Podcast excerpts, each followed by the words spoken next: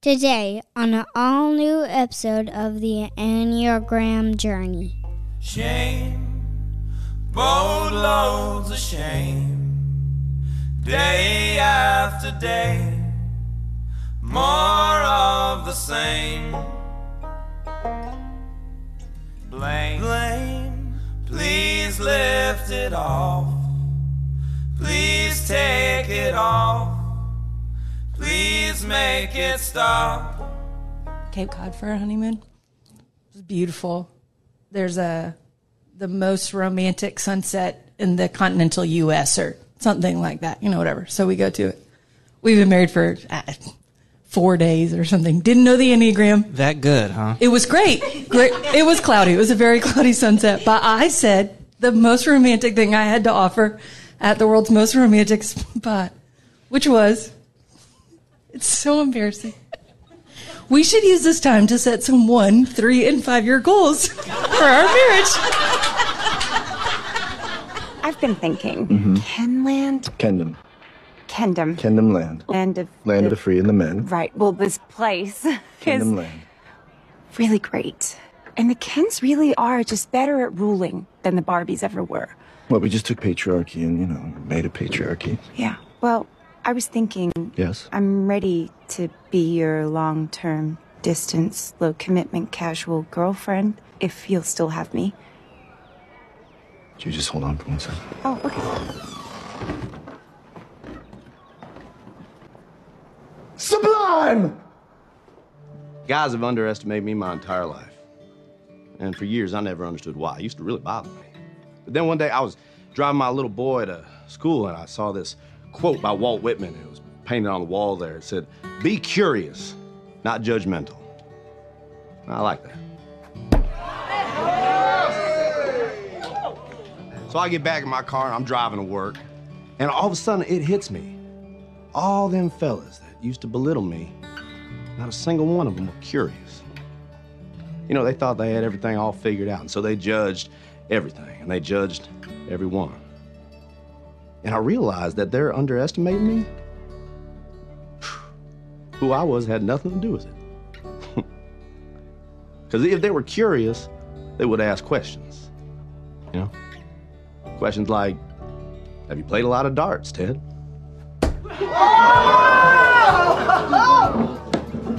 Which I would have answered, yes, sir. Every Sunday afternoon at a sports bar with my father from age 10 until I was 16 when he passed away. Welcome to the Enneagram Journey podcast with the Enneagram Godmother herself, Suzanne Stabile.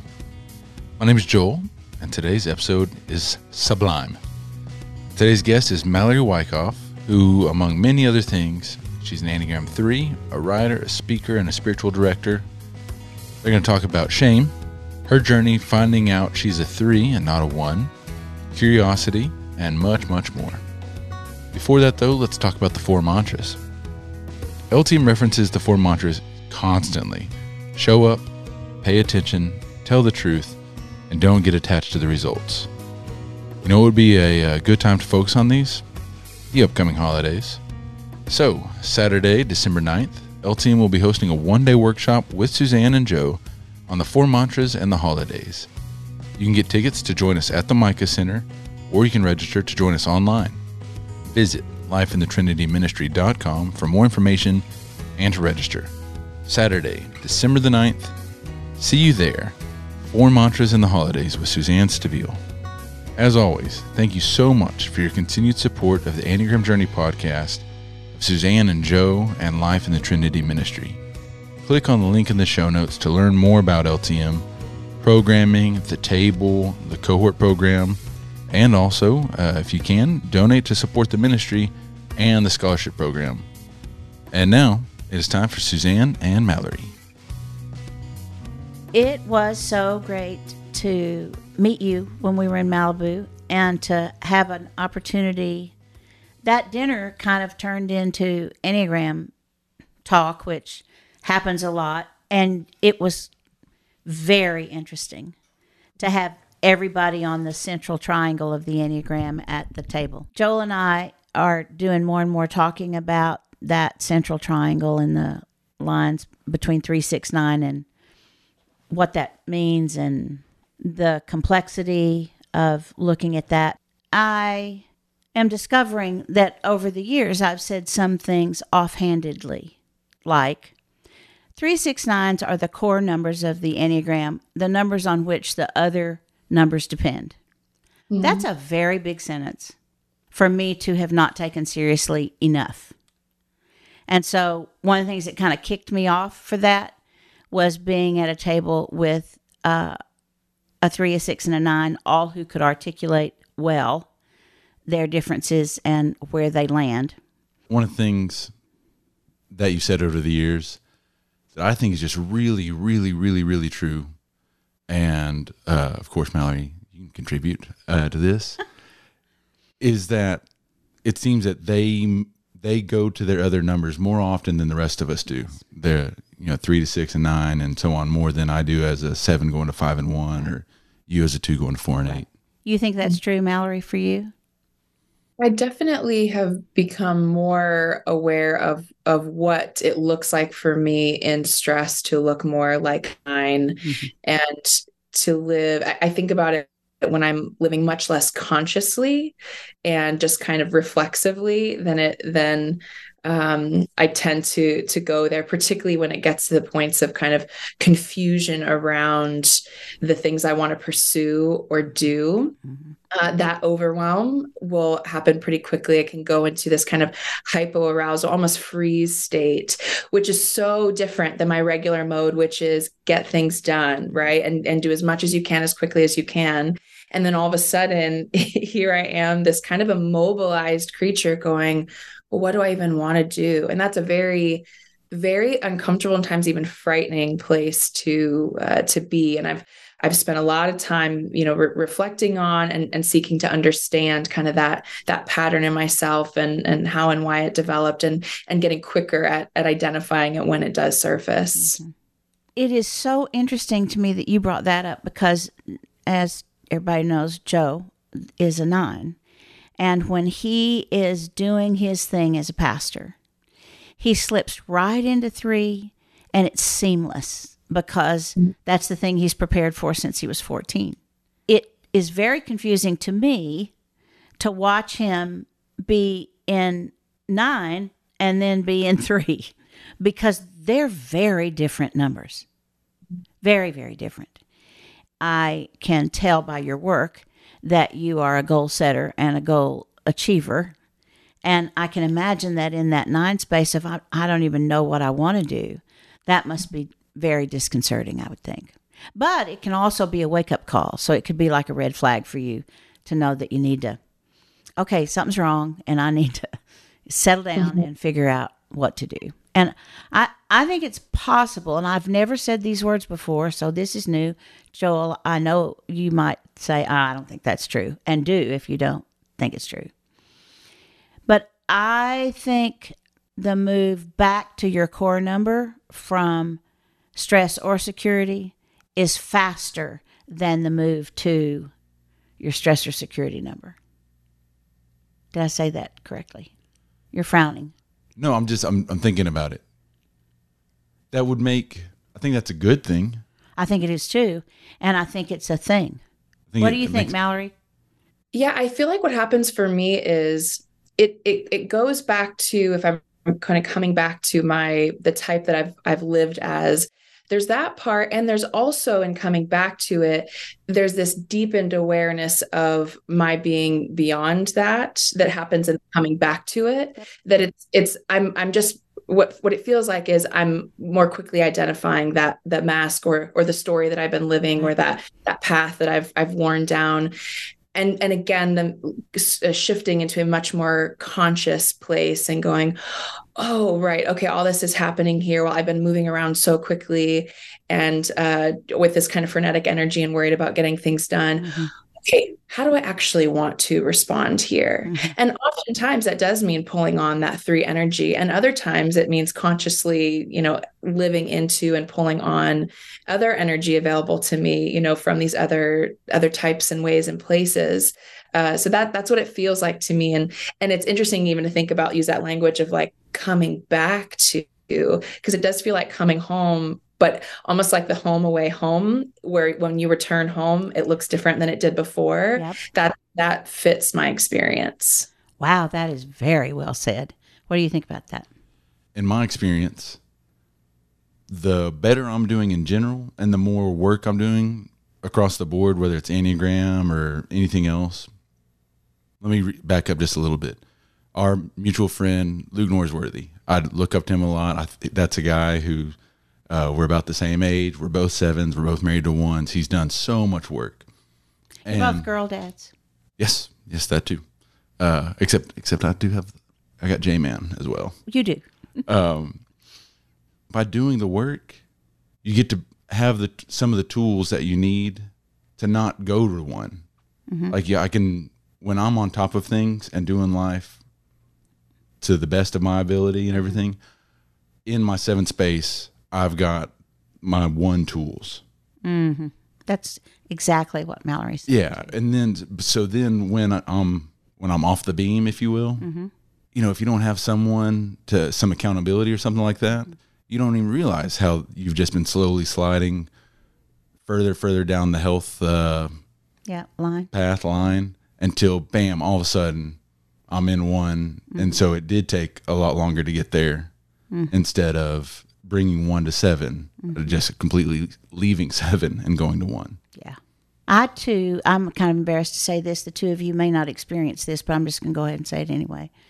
I I sometimes I go to eight in stress, and sometimes when I'm unhealthy and I go to unhealthy eight, I, I'm plenty happy to just be there for a little while.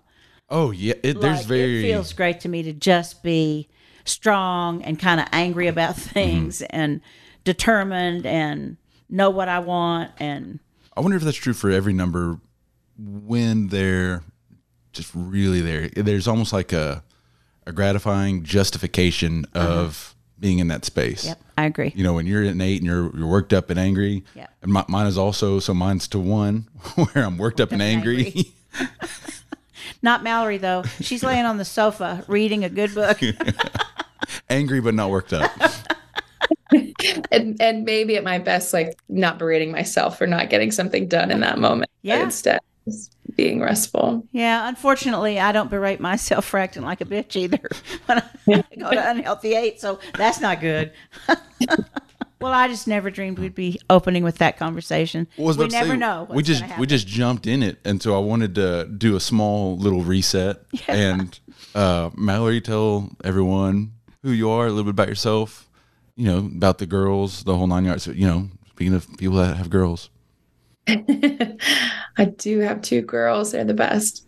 Yeah, you know, my work takes so many forms and kind of always has, but the language I've been kind of sitting with lately is that in all the different forms of of my work, I really think at the core of it is uh, that I create spaces and content that help people access themselves and their spirituality with curiosity, honesty, and courage. So that might look like, you know, working as a spiritual director, sitting one to one with folks. That might look like preaching, teaching. It might look like the peace building work that I do with a, a large global nonprofit. It, it uh, workshops that I lead, um, any number of things. So the, the form kind of kind of varies but ultimately that's that is what i'm seeking to do is really create those kinds of spaces where people can uh, again access themselves come awake to themselves and live more fully and freely from those places. And i and i use that language of you know curiosity honesty and courage particularly because so much of my work and and my training and, and the areas in which i tend to think about a lot are around you know spirituality and faith.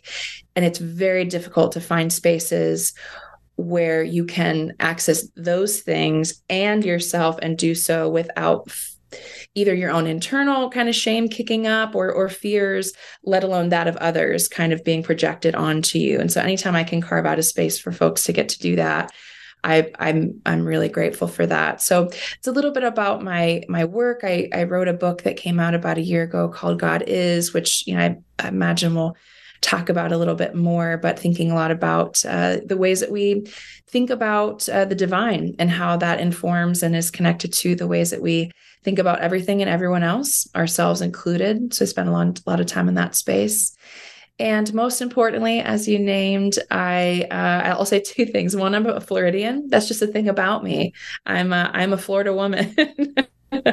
for better and for worse. Mm-hmm. Um, I'm here and I've got two little girls, Olive and Ivy and particularly Olive, um, she she's just about to be seven, but she came into the world and broke mine open, and is is the single biggest catalyst for even and even I think why the Enneagram has been particularly so helpful for me and giving me such a framework and language for understanding and, and navigating my inner landscape. Uh, and and her coming and, and making me a mom and then particularly who she is and her personality i'm just forever forever grateful to her for that and continuing to do so. Is tim into the enneagram? Do we do we know his number? Is that a yeah. Yeah tim is my my husband. So he's a seven. And the best way that I could describe uh, us to people is that when we first met, I was had just starting senior uh, my senior year of high school. He's about five years older, um, he was a camp counselor. I was a student. It's a little, you know, um, but we met at camp. It was church camp. And there was this uh, minister who you can imagine at church camp. There's a lot of hype, and his his lesson was on whatever you can imagine and dream. It's too small. God can do something bigger. So really go there in your mind. You know, getting kids all riled up. And so one of Tim's in my first conversation was about that. And he said, Oh, so, you know, when when that guy was talking, what were you imagining? And I was like, Oh, Tim, I was it's ridiculous to say now, but I'm like, I was embedded as a photojournalist with a tribe in Kenya. And I had been living with these and among these folks for years and earned their trust. And I'm telling their stories and doing humanitarian relief. And I'm just like going on ad nauseum about this, you know, fantasy world that I was going to create. And um, and then I stop and I say, "And what about you?" And he goes, "Oh, um, I was Jim Carrey," and that was his like biggest thing he could imagine. And I just feel like we haven't really changed all that much from the moment in that that story, uh, and that that is a good description of kind of who we are and how we fit together. That story is awesome the story that you shared with us, though, will you tell it about you going to the Know Your Number? Oh my gosh! I love. I'm going to do a little bit of spoiler just because I've got it written down. How can I make sure people know I already know the Enneagram and that I'm not new to it like they are? it's such you know, a three thing to say. It is such a three thing to say. Eh, but it's also what I love to. It's a vulnerable story to tell. Like yeah, that is not. Is. Uh, yeah. yeah. I know I sent that to you all and I thought they're definitely going to ask about this because it is it, it's it's so ridiculous and extreme and so accurate and and true. Yeah, so I had started I think it was really when I started my training to become a spiritual director is when I first started engaging the Enneagram and reading some different books and for a while I kind of kept going back and forth between the 3 and the 1 because you know the behaviors can look similar at times but really then starting to to land on that that three energy but you know behind the behaviors and so forth. And so and and at that time there were not a lot of people around me hardly at all who were really talking about the enneagram not like it, it is now where it's a it's a almost you know a thing you talk about in a first or second conversation with so many folks. And so um, then I, I am noticing other people are starting around me to be interested in it. And then I, I went to a know your number conference that you were helping to lead Susan Suzanne at a church in Nashville where I was living at the time. And I remember walking in immediately and just having this thought, you know, and it was an interesting moment because so many of our thoughts just go so quickly and you can't kind of spot and identify them. But this one was just so clear and so ridiculous. But it was oh, okay, how can I make sure that when I walk into this room full of hundreds of people that they know that I've already been studying the Enneagram and that like they're coming to know their number, but I already know my number. And how do I like work? How can I slip that in casually to conversation so I'm not just another, you know, bump on the pew like they are. And um and and I remember having that thought. It was it was throughout the day going like, you know, really reflecting on it more. And then um later that that day when a friend came up and and she was this was kind of her first entry point into it. And she said oh i'm thinking i might be a, a two you know what are you? And everything in me wants to you know to pull on that energy from earlier and say and make sure she knows well actually the book that I was I was reading just yesterday, you know, like I want to lean into that so badly. And I I remember I I think you had you had been talking at that point, Suzanne, about like the the snap kind of stop, notice, ask, and pivot. Yeah.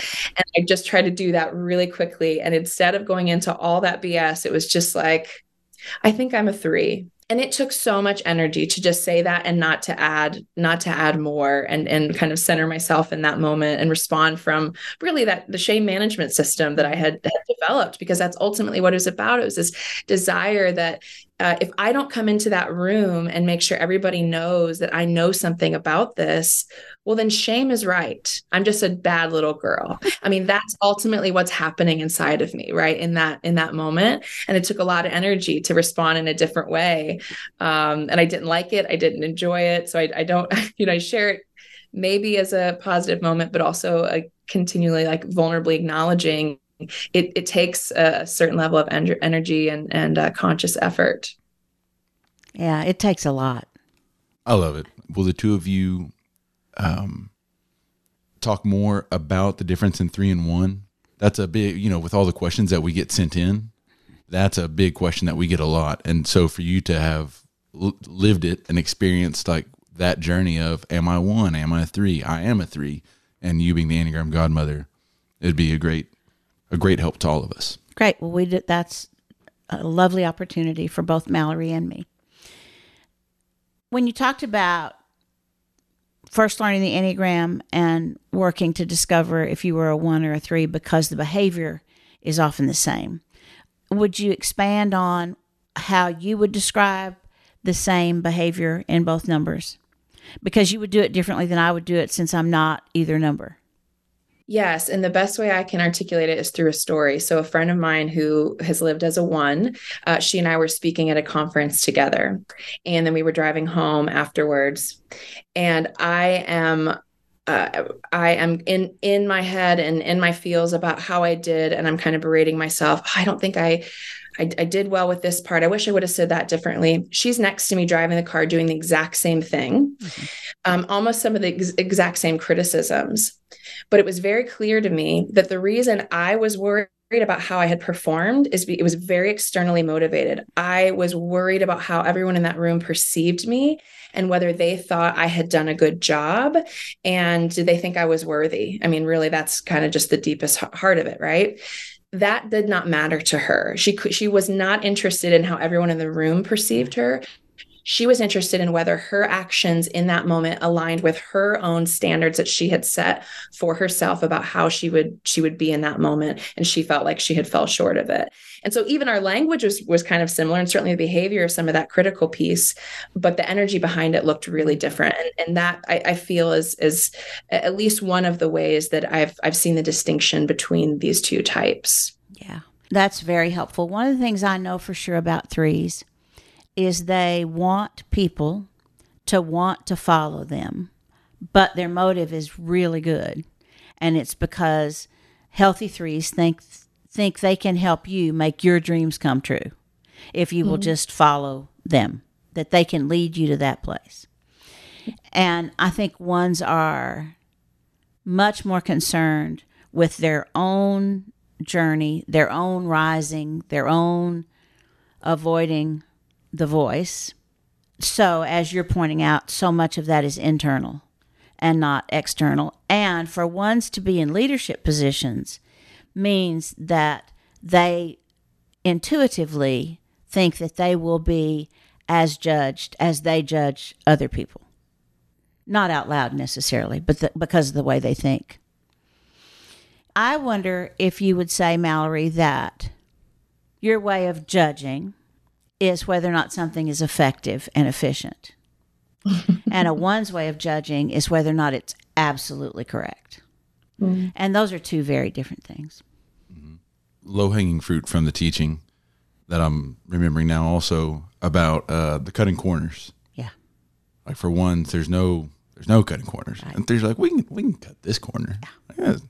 Yeah. Yeah, what's the other option? Like why why would you not? If you can get there faster, why even my husband and I were just running a few days ago and he made sure that he followed the sidewalk and I just cut the corner and I just expected him to follow and it's kind of like I mean, you know, it's just it's going to save us 5 seconds and this all adds up, right?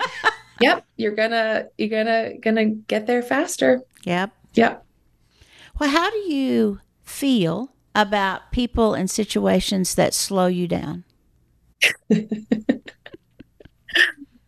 Um This is a shame-free zone to answer that question. right. Right. You're just teaching. terrible, You're just but- teaching here. Yeah, yeah, yeah. I've never known a shame-free zone internally, but I appreciate you offering it externally. yeah, I like my worst nightmare is to is several small children and dogs standing in front of me and not letting me move. Like I'm just trying to get from A to B, and then I, I that physical experience of being halted is is um it, it- it's a physical depiction of what happens internally when something or someone gets in my way.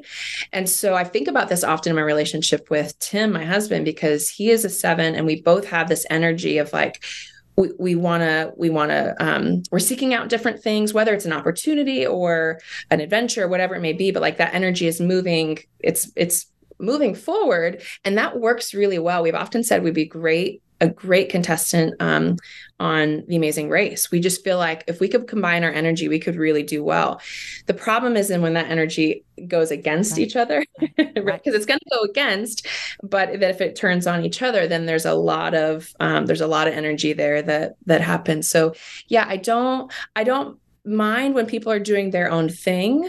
Um, it's just when it interferes with with m- my way or the mm-hmm. thing that i want to i want to get done that's that's really challenging It's been really interesting to me over the years to watch threes and listen for inefficiency. That's just inefficient. They could have done that so much better. There's no reason for this line to be this long. Like d- person after person after person who is a three sees based on efficiency. And I intuitively know that they're not totally pleased with me because I don't. This was a long time ago. or, I don't know, a year ago or something.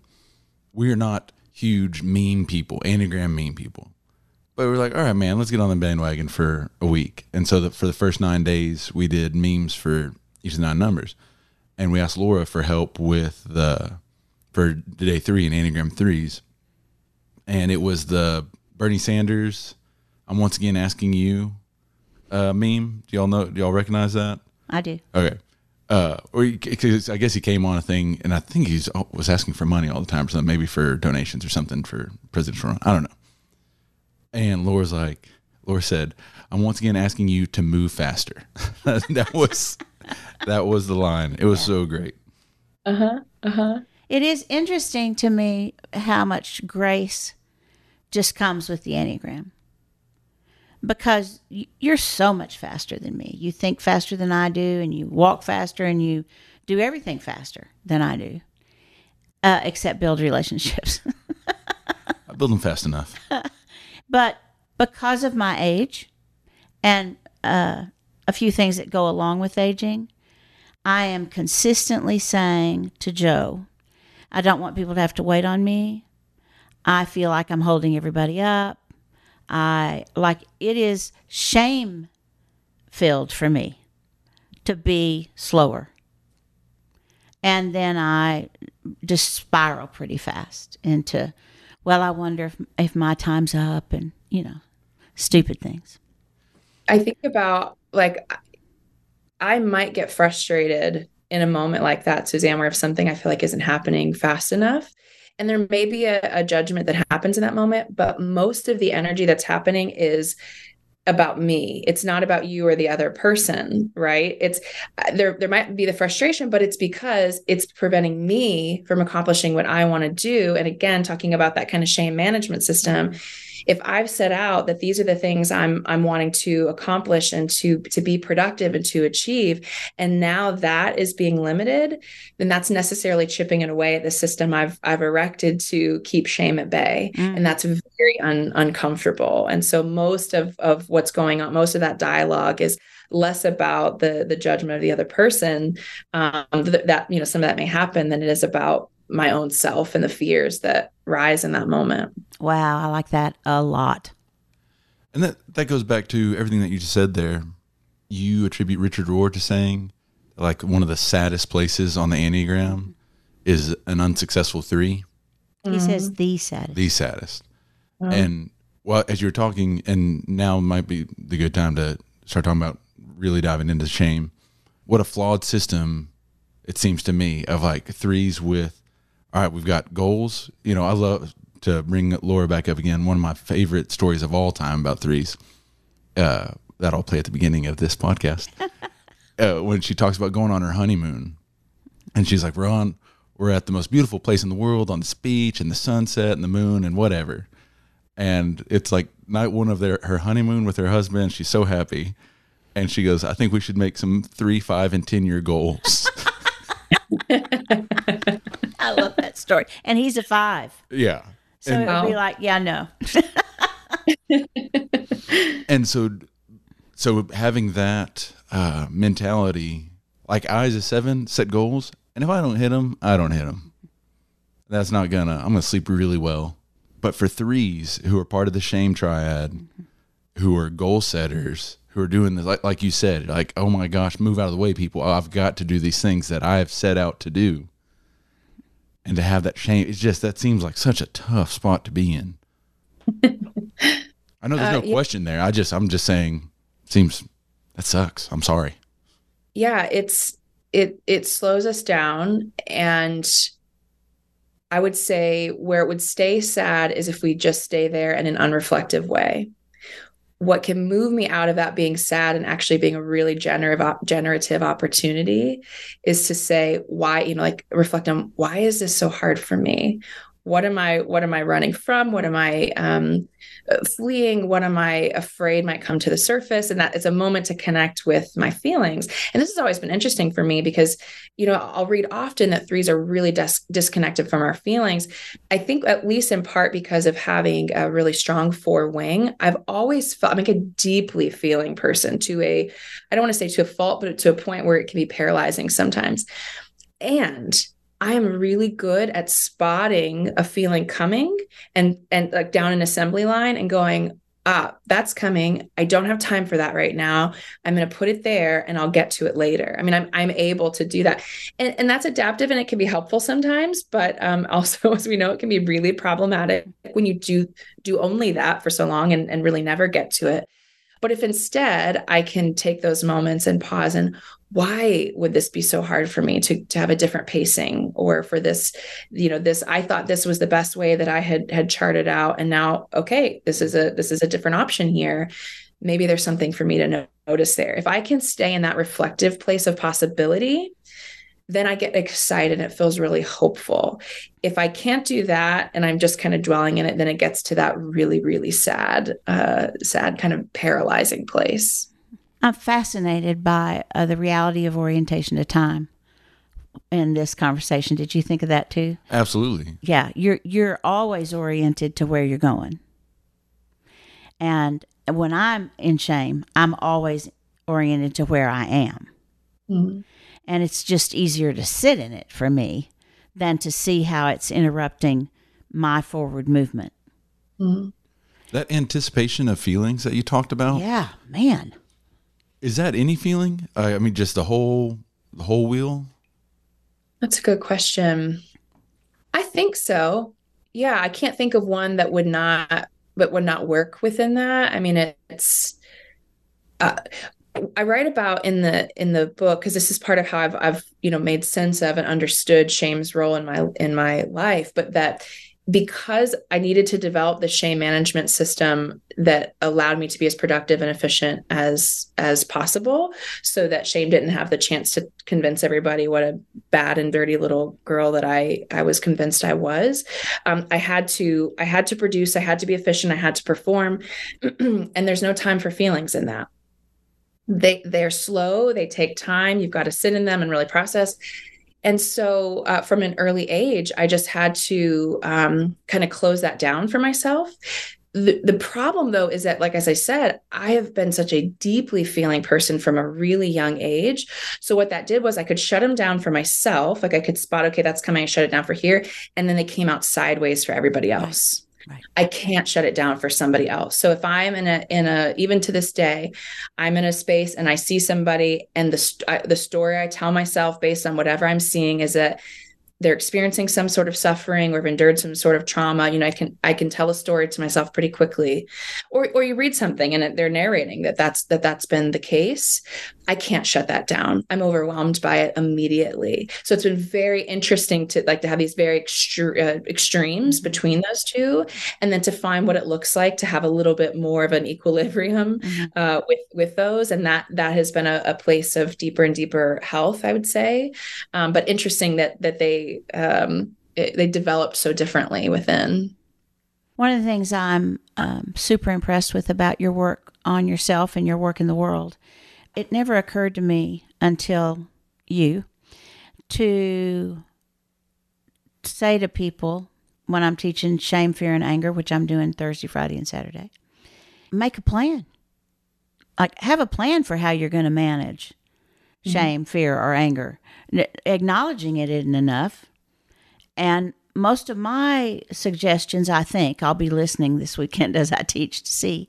But I think most of my suggestions are about managing it here, which would make sense because my orientation to time is the present, instead of managing future shame as a result of this.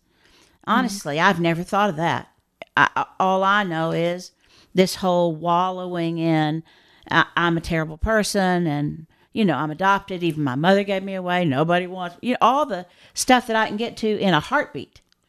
The phrase that popped in my head from last resort and other recovery stuff, like you, there's a relapse prevention plan, and then mm-hmm. there's a plan for when you do relapse. Now, like what are you going to do then? Yeah. And so there's that planning head that I think just has to work in tandem with then the present oriented space of now yeah. you are in it. I, yeah. It's got to. I think it has to be both. Well, Mallory talked about being so overwhelmed in the moment with it, mm-hmm. but she has a plan. But got to have a plan. Got to yeah, have the. She got a plan to get out of it, mm-hmm. and I'm just overwhelmed in the moment. Yeah, man, I got some work to do. you you talked about uh, curiosity, honesty, and courage. Yeah. Okay, everyone has heard um, the Ted Lasso that scene of him playing darts uh, and talking about people not being curious. And I think it is it the Walt Whitman quote that is be curious, not judgmental, or something like that, so along those lines. I feel like over the past, let's say, decade or so, why is curiosity kind of a like it's a word people are using more and more often? Why right. why was it not used in? Why is it just now? In my yeah. experience, yep. becoming a coming to the forefront?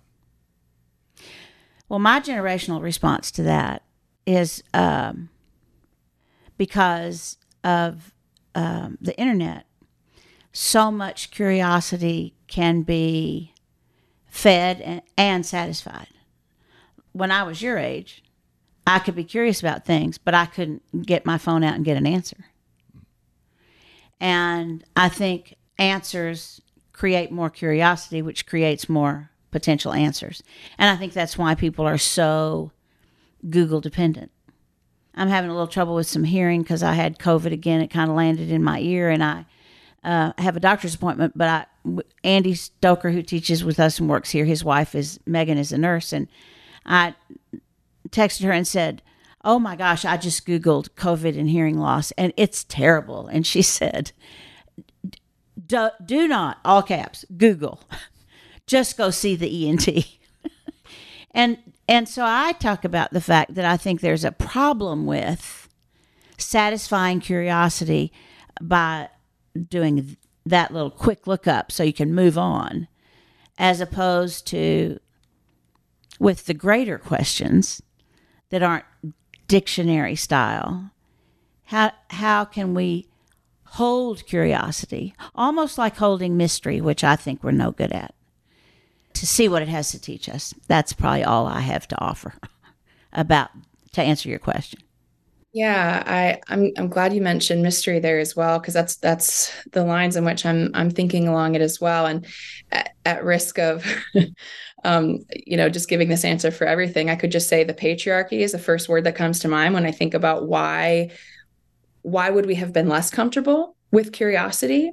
Because we we are in a culture that uh, overemphasizes rationalism and logic and understanding and you, you you're supposed to have the the answers.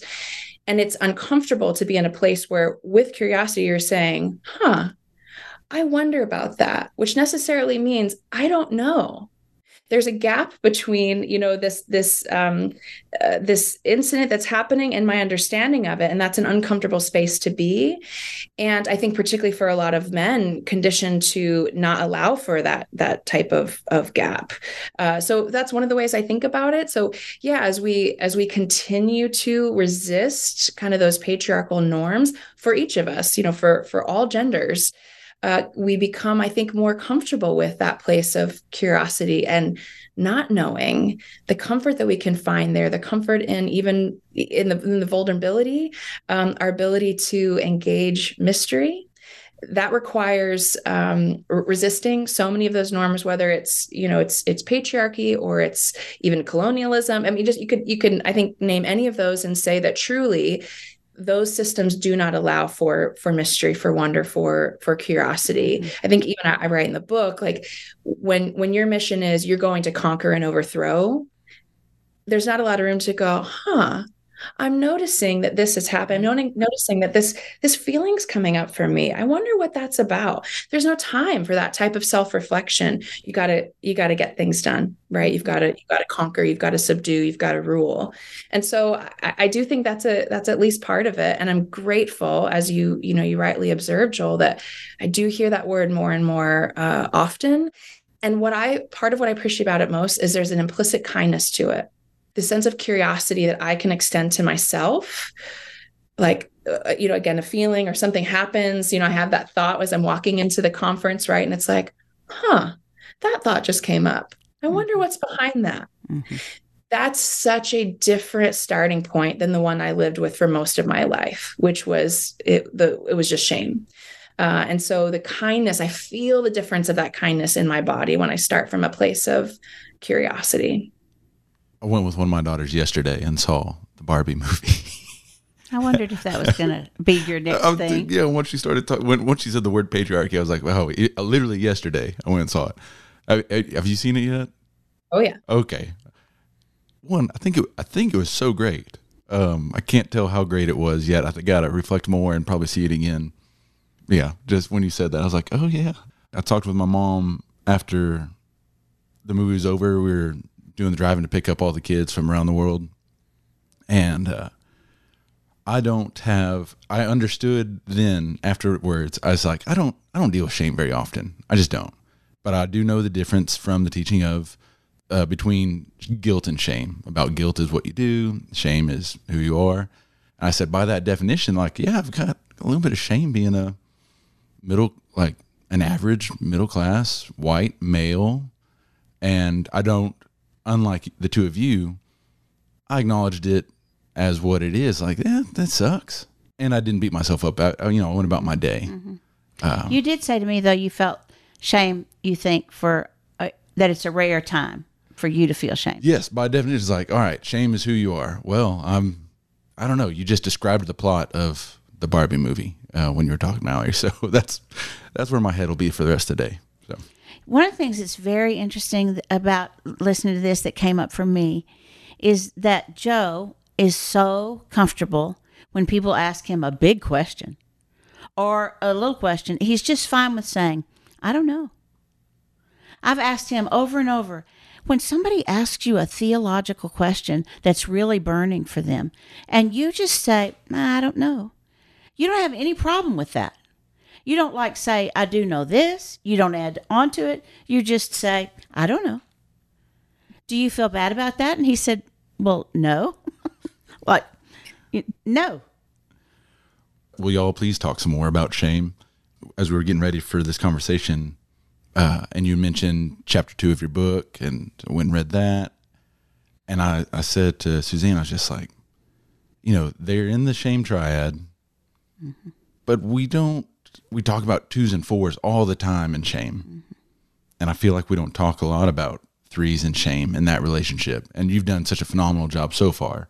But now if y'all want to do a deep dive in into that and into your shame management and system and everything. Well, also in the book, Mallory, I'd like for you to talk about uh, your childhood friend because you have a line that you're using, and I'm wanting to push back against it, but I'm letting it stay there because in in my nature, I don't want you to feel that. But I, I think you're saying, dirty little girl, bad, dirty. What is the line that you feel like when you're kind of.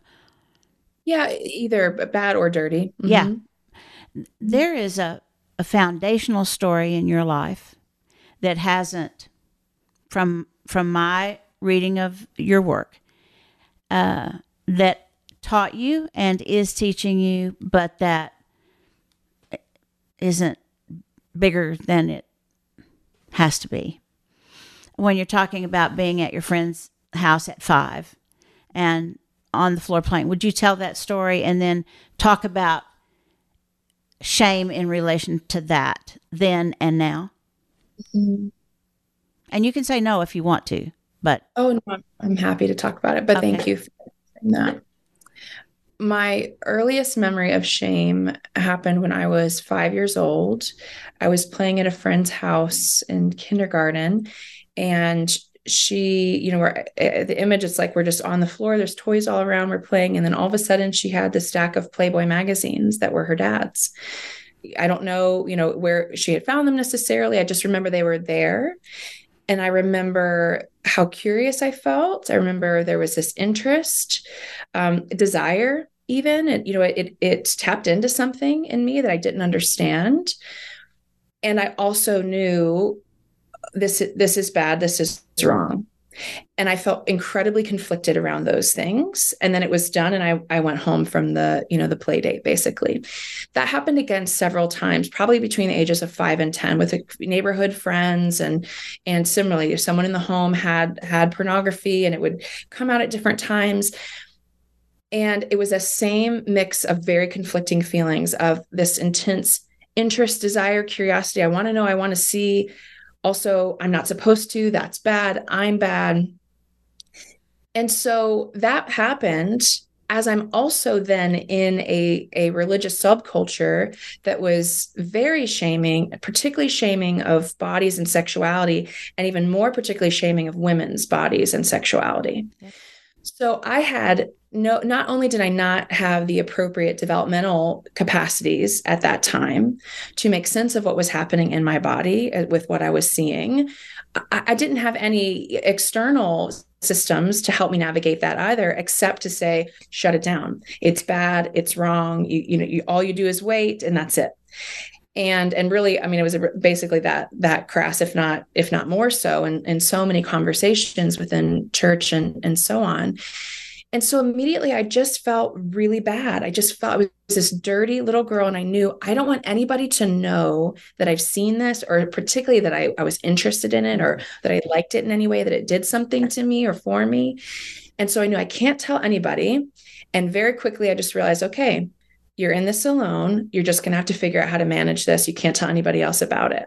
And that's where this this manager self kind of kind of came to be and developed and she took over. And it's really that part that connects for me so much with that three energy because it was at the same time i'm in kindergarten and i'm doing well. I was faster than the other kids. I could get the activities done you know and and and the teachers would praise me. That felt good. And i felt the difference between that in my body and the shame that i felt. And I thought, I want more of that and less of the other. Mm-hmm. So I'm going to keep doing the things that earn me this praise and then I, I kept on that that path really for another you know several decades how can i achieve how can i accomplish how can i perform and then that external orientation to say i want to make sure that i am curating the way that other people perceive me mm-hmm. so that there's not a chance for them to see what's actually inside which is again this very um, bad little girl who's interested in in pornography right? I really like i got arrested basically internally at that at that age age five really in so many ways. And um, that's all i could could kind of live live from or live around even even though i wasn't aware of it in so many ways. And it was only later doing so much reflective work back to go oh now i can trace the origin of this story and really understand it. And then some of the you know contributing factors later particularly those larger shaming systems. Um, and so you know so much of my work has just been the kind of the unraveling of that. Even just recently even just last week in in therapy doing another layer of entering into that that place and connecting with that five year old self mm-hmm. and even connecting with that moment. And I, I imagined i could see it was like this this big trunk. It was huge. It was kind of foreboding. And i'm looking at it and i'm like i don't want to go near there. I, I know what's in there. It, it's, it's supposed to stay you know under lock and key. We don't open that up. We don't tell anybody about it.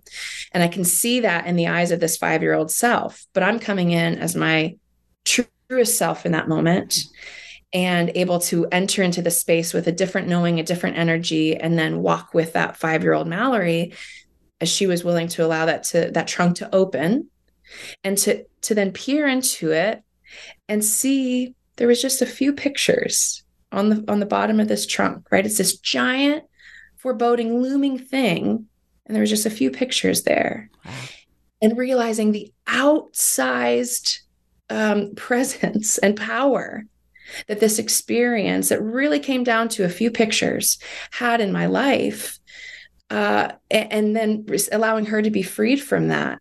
And then even the moment where later continuing to walk with little mallory and seeing that trunk shrink down to a more reasonable size she could hold in her hand and just kind of keep here at her chest and keep it open and it was like, it got to be right sized. That part still exists. That's part of my story, my experience.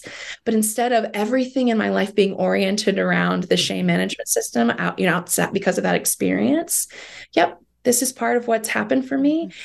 And I can vulnerably tap into it and explore it and discuss it as a way of accessing my own self more fully, and as a way of engaging engaging with other human beings in their own places of of vulnerability or, or shame or whatever it may be. Mm-hmm. Yeah, it's really interesting because I I don't have a lot of childhood memories, but I do have some. I burned my hands uh, at 18 months, and then I was in bandages for 18 months, and I have some memories of that. But most of my memories that I do have start at five. And in the context of what you're saying, my story would be that uh, I was trying to uh, do the same thing, but different.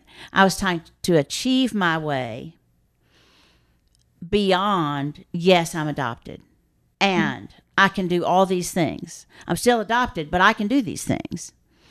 It is one of the things I'm working on right now in therapy as well because shame is creeping back in as I have to um, slow down a little and and do a little less. And it's saying, "Oh, you can't do it, huh? You can't. You should try harder. You should take this away so you can do that." And I think what we're both trying to say about shame, and it'd be really interesting for you to chime in for a minute about fear. I think what we're both saying is it doesn't ever go away it it's all about how you can right size it to the entirety of your life. And it's um, you know this whole management idea i'm gonna i'm gonna be journaling for the next 10 days on i'm, I'm gonna manage myself. Because you've got all these management plans that work so well for you and they seem so accessible. Mm-hmm. and i love what you said. I, the shame part doesn't ever go away, but I'm experiencing deeper integration with it. And like you named, it's this right sizing of it and even this honoring of it because I, it, it ran my life for so long. And then I just got angry with it for a while because it's like, you, you make everything so much harder for me. Even just a simple entering into a meeting with people and I'm immediately sizing myself up. And how are they thinking about me? And oh, I just said that. And oh, I noticed maybe they didn't like that. And oh, no. I mean, it's exhausting. And I would just be angry with the shame. And it and it took time and work to really come to this place of honoring, oh my gosh, of course you you developed here. Like, of course, this was a response for this little self.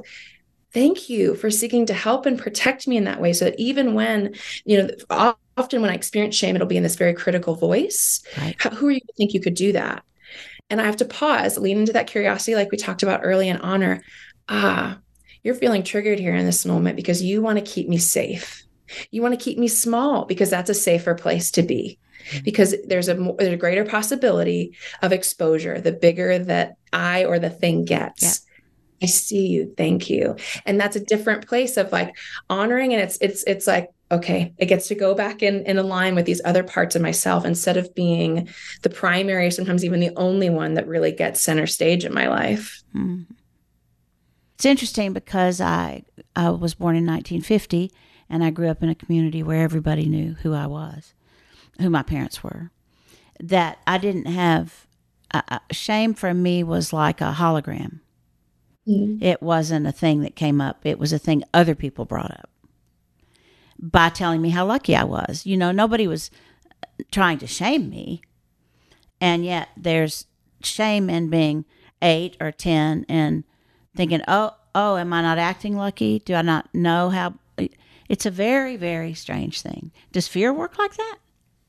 Well, my relationship with fear, I think, is different than y'all's relationship with shame. Like that's what I love talking about. Like it's always going to be there.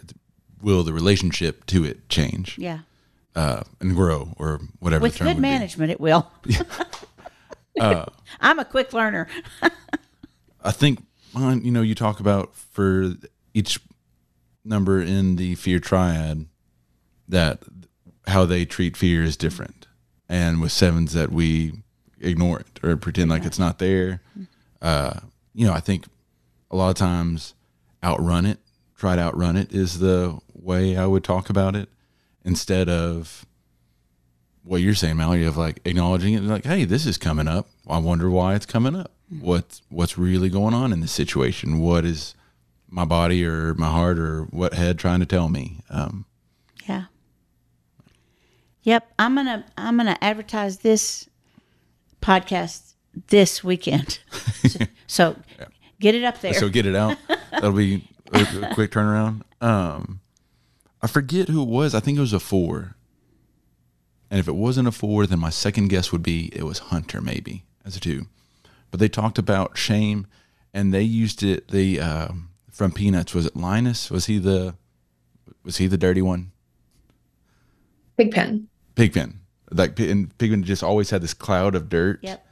And that's what they the shame felt like for them was that there's just it's always there. People kind of didn't acknowledge it, but it was always there with them. Mm-hmm. And I thought that was a good imagery. Yeah, that is good. And it serves me well. There's two sides to everything. And you were talking about that a little bit. It's a it's a good thing too to go, "Oh, I need to check that." Mm-hmm. I for sure was not going to the Barbie movie until everybody started saying, "Oh my gosh, you have to see this movie." Because part of my work in the 1960s, uh, uh, uh, in my teen years and early adult years, uh, I was trying to overcome that being the image that we're supposed to be. So, my generation of women, we're talking about we did everything we could to get rid of Barbie, and now our grandchildren are watching a movie, and I don't know about that. Like a, an ignorant talk, granted, because we hadn't seen it.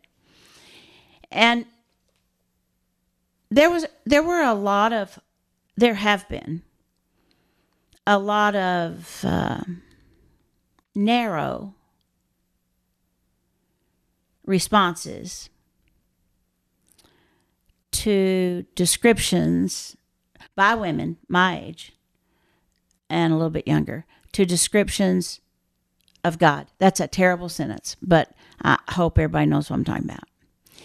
And I'm first of all taken with the fact that the title of your book is God Is, because uh, for female writers, there have been so many books that would have been titled God Isn't. Mm-hmm. And the fact that you so gently but effectively offer people an opportunity, men and women, to expand their understanding of the vastness and mystery of God is, in my estimation, I don't want to use opinion because I think it's fairly informed thinking. In my estipa- in my way of seeing the world, um, I think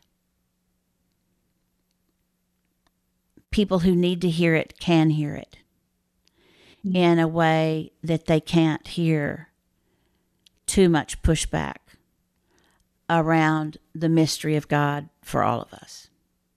I ho- did that make any sense? I hope so. I'll have to re-listen to it. Maybe not. Mallory, do you know what I'm saying? oh, she's laughing. No. I'm laughing, laughing at Joel. Um, I think so. I think so. But are you saying, um, you're saying how how I wrote it is a way is inviting people into access this conversation in a way that is harder for harder to access in the ways that it's framed in other other places. That's it exactly. The, the ways we think about God.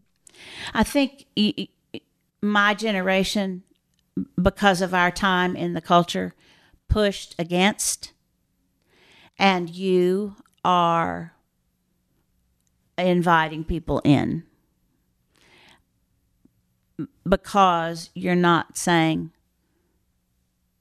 God isn't, you're expanding an understanding by talking about God is.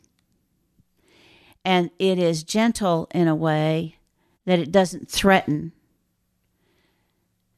the way an older generation has related to who God is in a time when there's so much deconstruction in in religious circles anyway.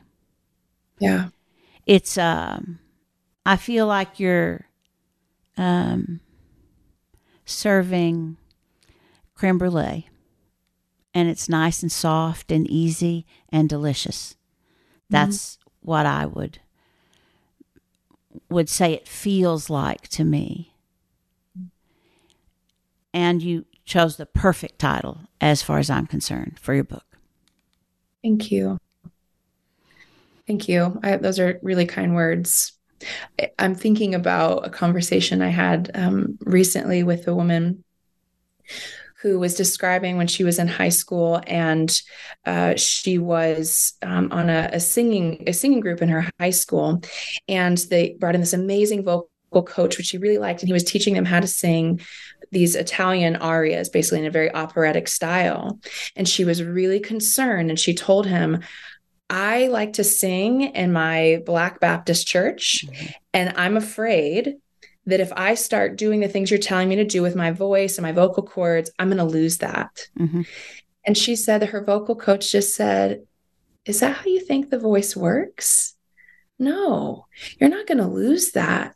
The voice expands and it makes room for this new way of being and this new way of performing and singing. All you're doing is tapping into and accessing the more. It mm-hmm. will be the language I'm going to use. That's one of the ways that I, I will describe God. uh, The name for God is the more. Mm-hmm. And that's really what it is about for me. Yes, there are things I think we need to leave behind mm-hmm. in the ways we have thought about God. Certainly, there are plenty of things that we could say that was problematic, that was unhelpful. Let's let's leave that behind. Mhm. But there's so much to still include. And even as I name, here's an array of feminine language and imagery for for the divine and here's ways for us to access that and our understanding of god and then ourselves it doesn't mean that when you had this really beautiful encounter where you were imaging consciously or unconsciously you were imaging god as father let's say it doesn't mean that that's any less real right it only means it was one among many ways of engaging and approaching and understanding God and yourself. And so that and that's truly how I how I think about it. It is not a pendulum swing to say it's only been this way. Let's get rid of that one and move it towards the other because that's not helpful for anybody. There are some points I think to prophetically critique again ways that a that masculine language and imagery for for the divine have have um, had far too much of a center stage to the detriment of all of us, men, women, everybody included. There are there are right words to to or critiques to level, and I and I do offer some of that in the book. But my point is to say that's actually harmful for all of us, regardless of how you identify, regardless of what your body looks like, regardless of how you take up space in this world. The reality is that there is more to you and there is more to God. Why would we not want to access that? Mm-hmm. And to me, in my experience of continuing to grow and evolve and expand in my own understanding of self, that has always been accompanied with a growing and evolving, expanding understanding of God. I, I talk about them like two waves that move together kind of in the sea. They are distinct, but they're part of the same the same larger space right. here, right? And I don't know how to separate those, and I, and I'm I'm not really interested in in doing so. So how can I enter into access the more of the divine, and in doing so, access the more of my own self? Right, right. Richard Rohr is one of my mentors, the main mentor in my life, and he says, uh, if you can describe it, it isn't God. Mm-hmm. And I think that's his effort to say, oh no, it's so much more. God is so much more the Holy One is so much more. And the capacity for that is unending. And it, it, if offered gently and held loosely, many more people can access it, which mm-hmm. is what I am attempting to effectively uh, compliment you on. Mm-hmm. Thank you you know i'm thinking about this connection to an earlier part of our conversation where with curiosity you get a, you see that there's actually a space between the moment or the stimuli and then the response mm-hmm. right? And similarly here i find for a lot of people they conflate their understandings or beliefs about god with god. There's no daylight between those two. Right. are one and the same. So if you start talking about their understandings or beliefs or even experiences of god they think that what you're actually talking about is just god because they've always conflated those two and seen them as one and the same. And it's really helpful if we're able to just help folks get a little distance between those two. I use in the book the the the Buddhist image that I know Richard talks about a lot, but that image of the finger pointing to the moon. The finger is not the moon. They are different things. And if I can start with that, it's not to say, well, it's not the moon, therefore stop talking stop describing it, right. stop saying see and experience. No, it is to say that we need a more abundant group of people and diverse group of people with their fingers pointing at that moon saying, Oh, here's what I see.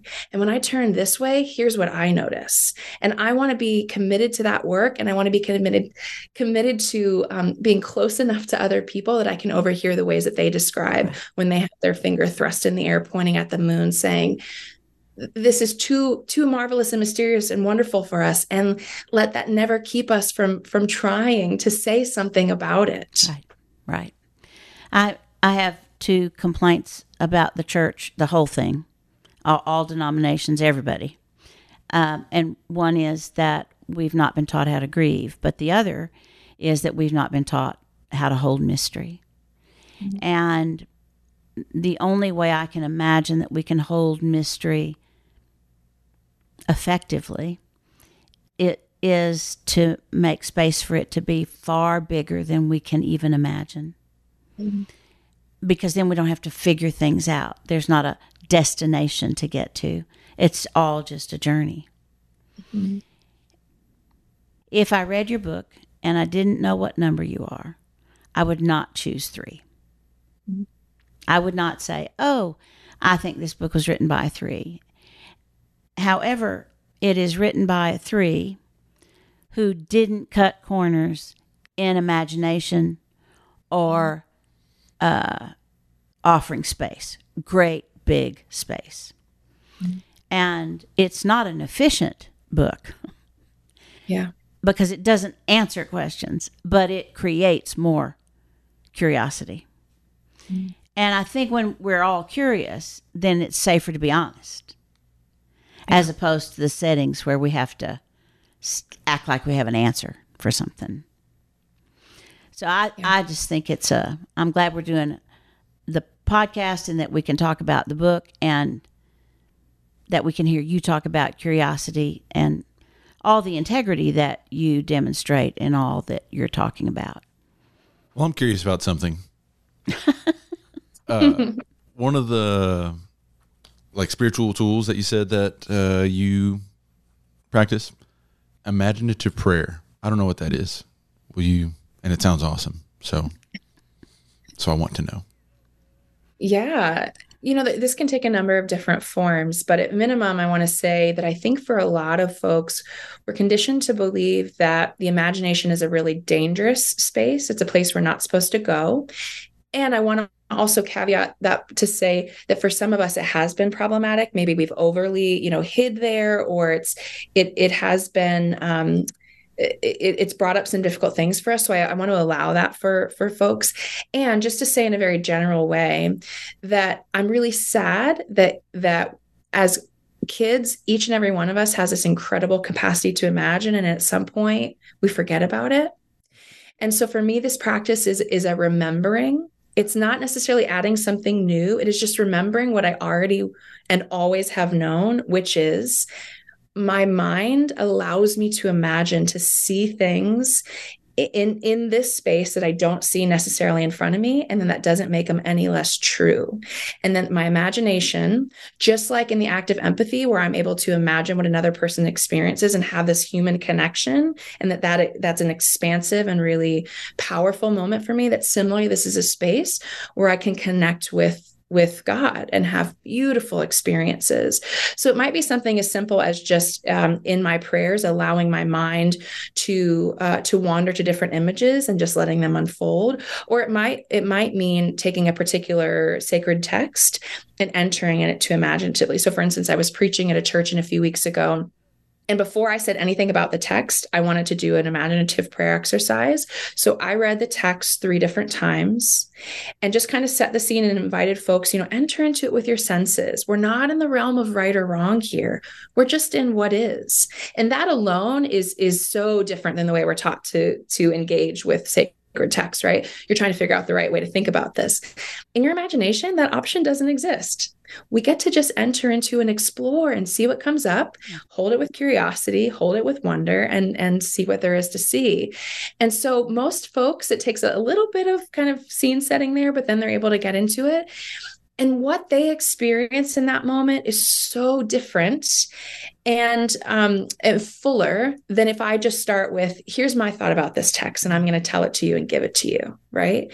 And, in, and then, even when they are able to tell me, ah, I was sensing something similar, but I wouldn't have been, I wouldn't have allowed myself to have that thought about this text or about what Jesus is saying or about faith or whatever but then if I start there first in this imaginative space and Jesus approaches me and says this thing there, then all of a sudden I'm exploring the text in a much fuller and bigger and different way and even as I'm saying that, I can imagine certain people who are really would prefer to keep a status quo of many systems. They're uncomfortable with that type of, of exploration, right? And and that's why practices like this are not often commonly held. And yet I'm grateful that there is continues to be more of a push towards these contemplative postures uh, because it, it's just been essential for me. And and really being willing to in my own practice, as well as when I'm holding space for folks, for instance, in spiritual direction, to just allow them to notice hey, what are you noticing this moment? And that might be a body sensation. It might be almost like a word that they hear or something.